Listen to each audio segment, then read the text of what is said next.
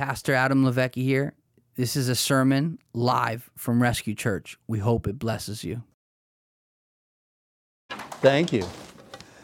It's good to see everybody. Hallelujah. I haven't been here for a little while, and uh, there's new faces and there's old faces, and it's just really good to reconnect with everybody. So, God supernaturally gave me a message. Uh, actually, He didn't give me the message, He just told me what to talk about. And it's Psalm 22. So, Psalm 22 is a psalm written by David, and it's about Jesus. And I was wondering, I said, how did David write a psalm about somebody who was going to live 400 years after him? I mean, how did David get his head into that place? And uh, I still don't have the answer. But we're going to read Psalm 22. So if you have a Bible, turn with me. To the chief musician, set to the deer of David, of dawn, a psalm of David. My God, my God, why have you forsaken me? Now, this is how Jesus felt from this time in the garden all the way through to the end of his life, the first end of his life. My God, my God, why have you forsaken me? Why are you so far from helping me and from the words of my groaning? So Jesus was talking to God all the time. And he says, God, you're so far away. I don't even, he'll, he'll say it. Oh my God, I cry in the daytime, but you do not hear. And in the night season, and I'm not silent. But you are holy, enthroned on the praises of Israel. Our fathers trusted in you. They trusted, and you delivered them. They cried to you and were delivered. They trusted in you and were not ashamed. So Jesus is reminding himself of all the people who talked to God and God delivered them. So even though God hasn't delivered him, he says, Hey, God, you know, all these people cried to you and they got delivered. Come on. Amen. Have you ever felt like that? Have you ever felt like God is not helping you? Have you ever felt, my God, I cry in the daytime, but you don't hear? I'm crying in the nighttime, but you're not doing anything? God, I'm crying, but I haven't got an answer? That's how Jesus felt. That's how we feel. Anybody not felt like that? but our fathers trusted in you and were delivered. Hallelujah. Our fathers trusted in you and they got delivered. So, what does that mean? It means God hears them sooner or later.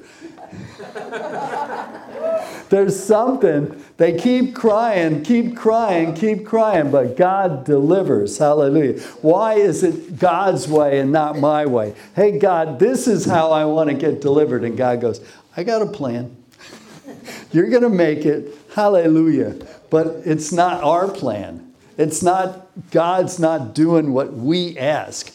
He's doing what He's decided to do. And we come out all right.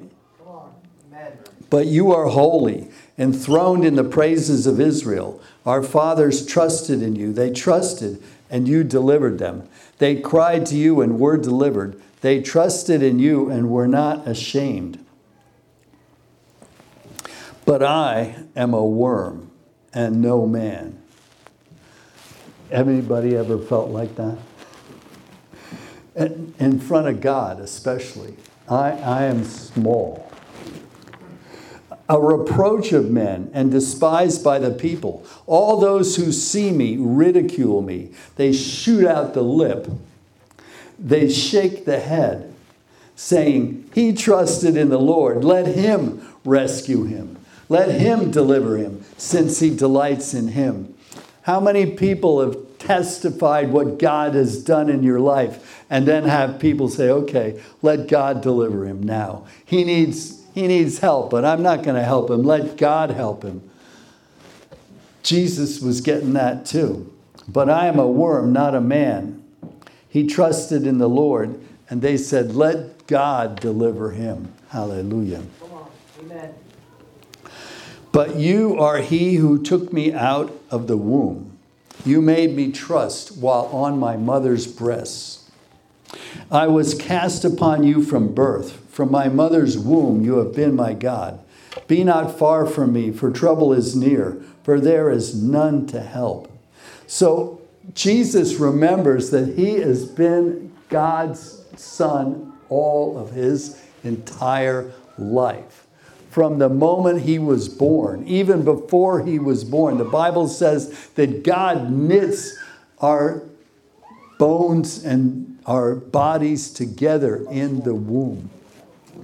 God knows what He's doing. He makes us in our mother's womb. And when we come out, He takes care of us. Hallelujah.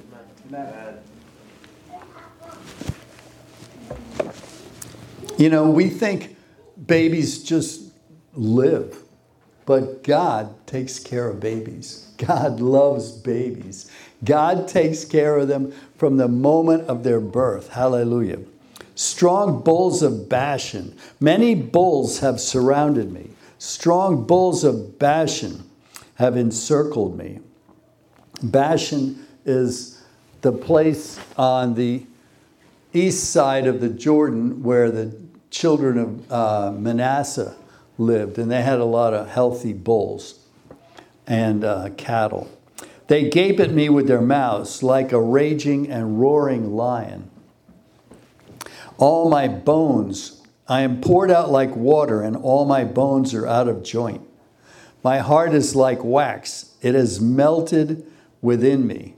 My strength is dried up like a pot potsherd. That's a piece of broken pottery. And my tongue clings to my jaws. You have brought me to the dust of death. So Jesus is telling God, Look, I'm about to die. I am ready to go. I am at the dust of death.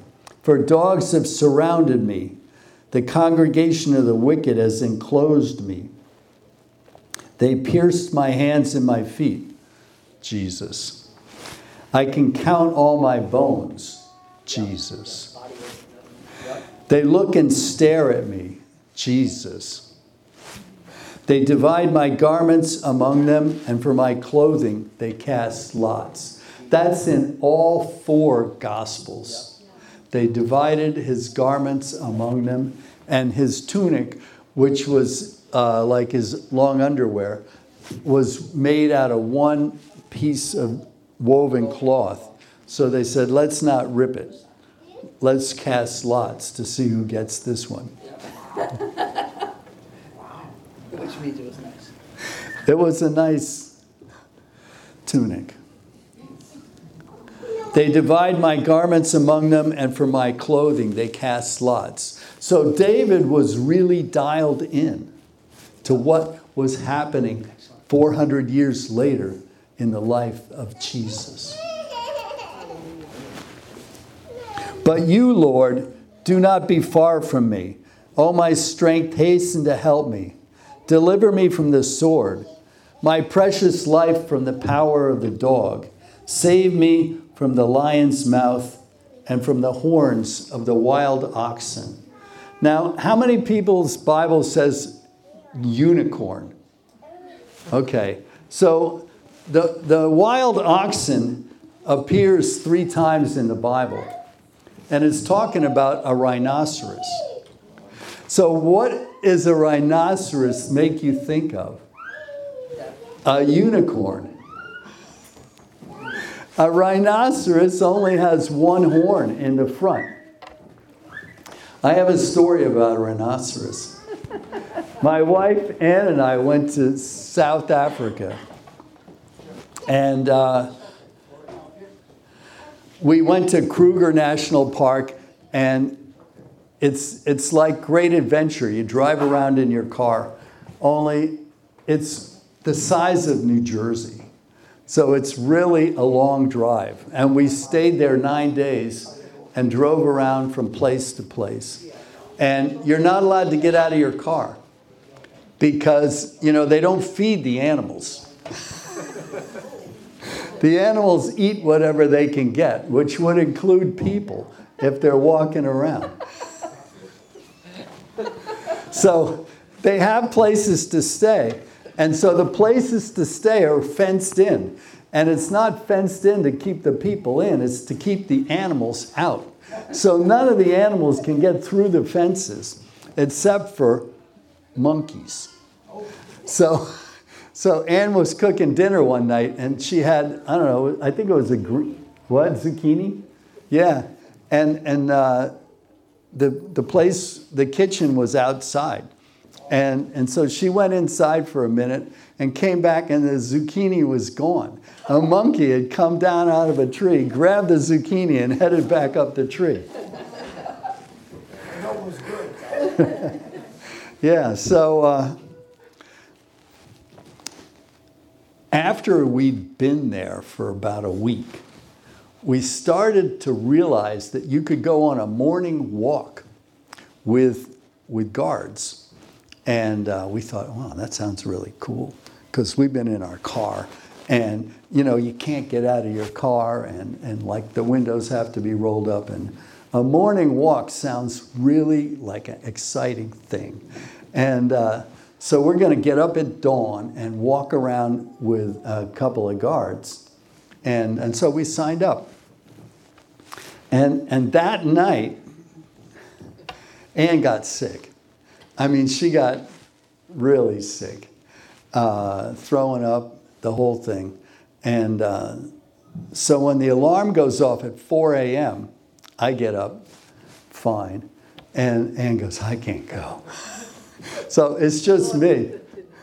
So I drive over there and I meet the two guards, and, and I'm thinking there's going to be like a dozen people.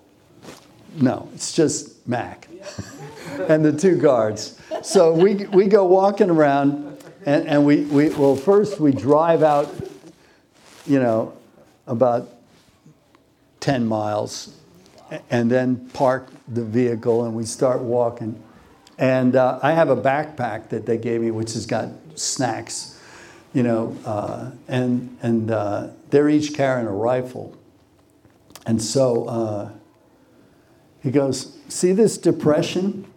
That's made by a white rhino. Uh, you know, they, they do that to mark their territory. And then uh, a little bit later, he said, "Oh, see this? See this scat?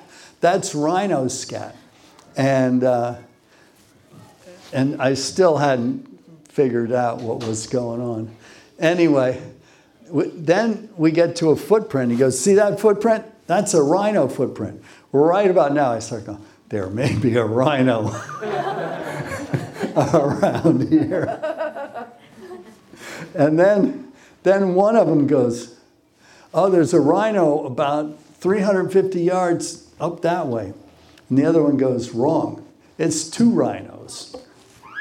So it's a mom rhino and, and a teenage rhino. This is not like a little nine year old half sized boy. This is like football player size kid. So, so we're walking along, and, and the terrain is kind of like soccer fields. You ever, uh, you know, go to a high school or a college and they got a bunch of fields, you know, and uh, so it was wide open. But every once in a while there'd be a bush or, or a foliage or something. But there, it wasn't a forest.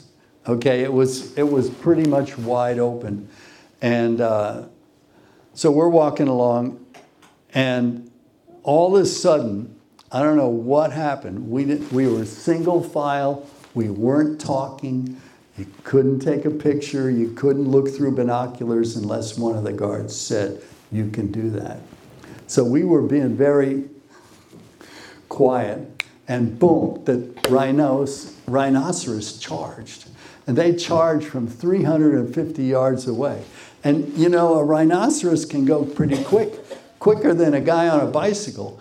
And uh, so these two rhinoceros were running right for us. So that the guard grabs me by the bicep, and we head over toward a, a piece of foliage.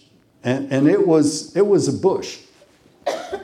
And there was kind of a tree sticking out of it, but wasn't a lot of wood. It wasn't something you could climb. And, and the bush was about the size of a, a car. So let's say it was a, a Cadillac or an SUV or whatever. Call it a big bush. But it, with a rhino, it wasn't that big. And you certainly couldn't take protection behind it. So we start running around the bush, and the rhino starts running after us.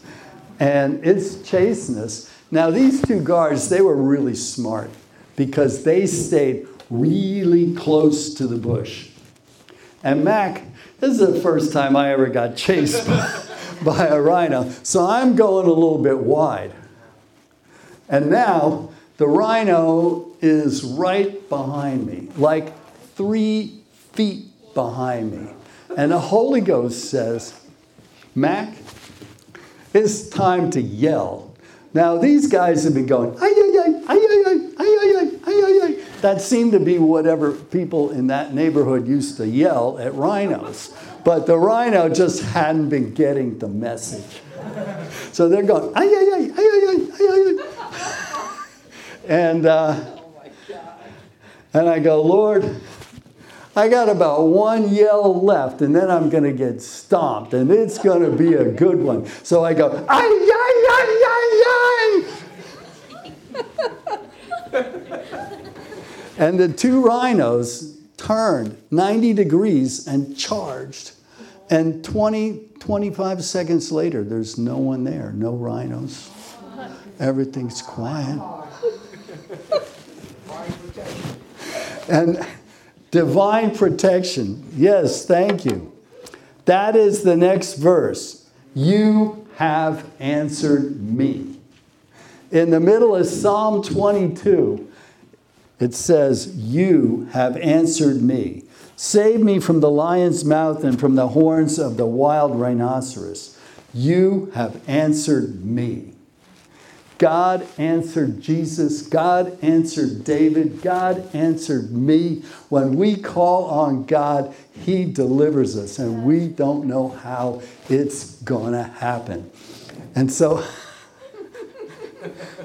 so,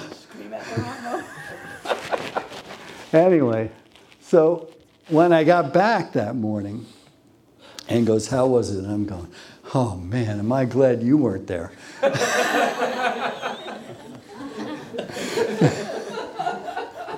I told her the story. But uh, yeah. So God delivers.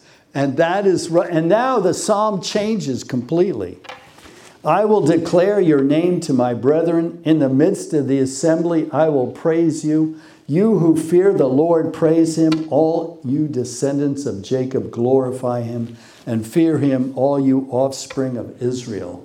So I felt like if anybody wanted to hear about Jesus, I could tell them because I had been chased by the rhino and God delivered me. Hallelujah. The Holy Spirit told me to yell. I yelled, and the rhino charged in a different direction. Hallelujah. For he has not despised or abhorred the affliction of the afflicted, nor has he hidden his face from him. But when he cried to him, he heard. Hallelujah. So, Jesus, that's what we tell people about Jesus. He went to the cross. He thought he was a worm. He thought God wasn't going to answer him. He thought, God, I talk to you all day long and I don't hear a thing. I talk to you all night long and I don't hear a thing. How many of us have felt like that? We all feel like that. The devil fights with every single one of us about Christianity, about what's going on in our lives, and it just seems like God is not there. But I want you to know that each one of us comes out looking glorious. Amen. When we look back at our life, we go glory to glory to glory. We keep coming through. I don't know how it happens. We keep coming through because we have a God who has a plan and we keep coming through when we follow not our plan, but His plan. And we don't follow too well either. That's how come we have to keep yelling to God, hey God, hey God, hey God, hey God. And finally, when we, we get to the place where He can say something and it'll make a difference, everything works. Hallelujah. And if you think about the church, it started with 500 people after Jesus was uh, ascended to heaven after 40 days. And now, I believe I read that almost half of planet Earth is believing in God as Christians. And so the church keeps coming up. But if you look at one church, the pastor did this, you know, like the, like they're turned upside down. All the people are leaving. Like it just it's it's just like Christians. Churches struggle. There's tests, there's trials. And, and what's God doing about it? Well, He has a plan, and His plan works. Hallelujah. You know, there's, I have another story. Uh, there was a guy, he's probably still alive, Dave Roberson, and, and he's a preacher. And he's, this is back in like 1980, so 40 years ago. And uh, so I heard about Dave Roberson, and we went to one of his meetings. And uh, he was a cool preacher, and he preached on praying in tongues. And, and he really preached on praying in tongues. In fact, he said that he got this bowling alley in uh, Washington State, Medford, Oregon, maybe it was. Oregon, not Washington. Anyway, he got a bowling alley and that's where he was going to have meetings. And in the bowling alley, there was a, uh, a popcorn stand, snack bar, whatever you want to call it. And it was just a little closet on the wall. And he said every day he would come to the bowling alley and go in that closet and pray in tongues for the whole day. And he'd just pray there. And he'd pray, and he'd pray, and he'd pray. And after like a few months, things started happening. He started having meetings, and, and now here he was in New Jersey, and he's telling us this story. And I got really moved. I got, I got moved. And so I decided that I was going to tithe my time. So if there's 24 hours in a day, that's two hours and 40 minutes. Now, in case you don't know, it's not really two hours and 40 minutes because there's only 60 minutes in an hour, so you can't just like, but anyway, it's 116 minutes. Uh, so I decided, well, I had kids, A, so I couldn't miss being home after work because that's when I got to see my kids. And uh, I couldn't miss work. so so I decided I'm going to get up at 2 a.m. and pray till 4:40 for two hours and 40 minutes every day. So in, in our house, we had a basement, and in the basement there was a room. And I don't know, it was like a storage room. It wasn't very big. It was probably about the size of this right here. Only it had uh, a brick wall and another brick wall that was the edge of the house. Then a wooden wall, and on that wall there was a door. So I would go in there and pray in tongues. And uh, I would, mostly, I would walk around in a circle. and I would just pray in tongues and walk in a circle. And an amazing thing happened the assistant pastor at our church decided that he was into deliverance. So he was going to learn about deliverance. This all happened in two weeks. And so he learns about deliverance. And then the next thing I hear is he's made a list. And these are all the people that he's going to minister deliverance to.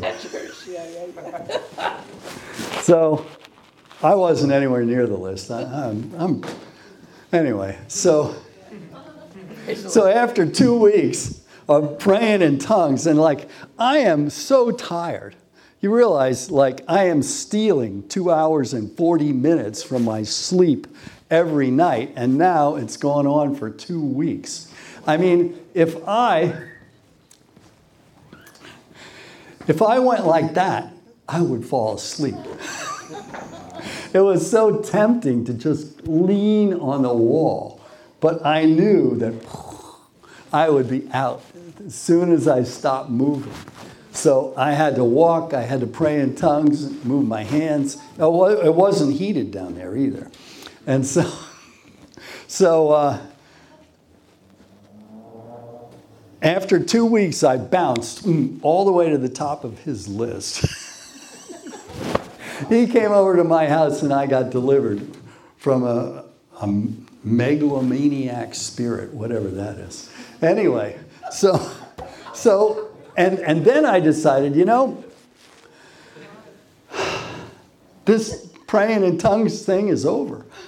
so I prayed in tongues for two weeks and got delivered from a heavy spirit that I didn't need. Hallelujah. And you know, before I even started, nobody was doing any deliverance in our church. And before I even started, nobody even thought that Mac had a demon. But I prayed for, in tongues for two weeks, and boom, somebody came over and, and took it out. So, hallelujah. So, you know, we don't understand how God is going to work in our lives. But from our mother's womb, we have been in his hands. He has been taking care of us. He got us born again. He led us every step along the way. Somebody told us about Jesus, and we said, Sure, I'll do that. And, you know, we just get closer and closer and closer. And so I want to encourage you God loves you, God is with you, God is going to answer you, and maybe not in the way you expected. but He will be there. And He has a plan for your life. And your life will be better. And it will come up. And you will learn why you're on planet Earth. And God will show you what He wants you to do with your life. And He will. And then you can praise God. Hallelujah. Then you can do what it says after you answered me. Hallelujah. My praise shall be of you in the great assembly. I will pay my vows before those who fear him. The poor shall eat and be satisfied. Those who seek him will praise the Lord. Let your heart live forever. When you praise God, it's, it's like, I am here. God delivered me. And you can praise God. Thank you, Jesus. All the ends of the world shall remember and turn to the Lord. All the families of the nations shall worship before you, for the kingdom is the Lord's, and he rules over the nations. So, this is what happens after Jesus goes to the cross. All the prosperous of the earth shall eat and worship. All those who go down to the dust shall bow before him, even he who cannot keep himself alive. I meditated on that. I don't really know what it means. but you know, I'm sure David and Jesus know what it means. And uh, all posterity shall serve him. It will be recounted of the Lord to the next generation. They will come and declare his righteousness to a people who will be born, that he has done this. Hallelujah. So Jesus has done it. Jesus went to the cross. And because he went to the cross, we can go through things also. Hallelujah. Because Jesus trusted God, we can trust God. God is entirely trustworthy. He's there for us. It's not so clear where we're going to meet God. But if we stick with God and pray and call upon Him, He will deliver us. Hallelujah. And so that's, that's my message to you today that you're trusting in the right God. He will deliver you. And I have testimonies. How many people here have testimonies? Thank you, Jesus. We all have testimonies. God is good, and He takes care of each one of us. Let's all stand, and I'm going to just lead us in a prayer. Hallelujah. Thank you, Jesus. Father, we lift up our hearts to you and we say, Lord, save us. Save us, Lord. Save us again. Save us more. Lord, we need you. We have problems. We don't know what our next job is. We don't know what our medical situation is. We have rent problems. We have housing problems. We have car problems. We have church problems. But Lord, you have the answer to every problem. Hallelujah. Lord, you will deliver us. Lord, we have children problems. Hallelujah. Lord, how are we going to raise kids? Father, we thank you that you have the answers to all the questions in our life. In Jesus' name. And Lord, we lift our hands now and say, Lord, I trust you. I trust you, Lord. You will deliver me. And I thank you in the name of Jesus. Amen. Amen. Amen. Thanks for listening to the Rescue Church podcast. For more information, visit rescuechurch.tv/invite.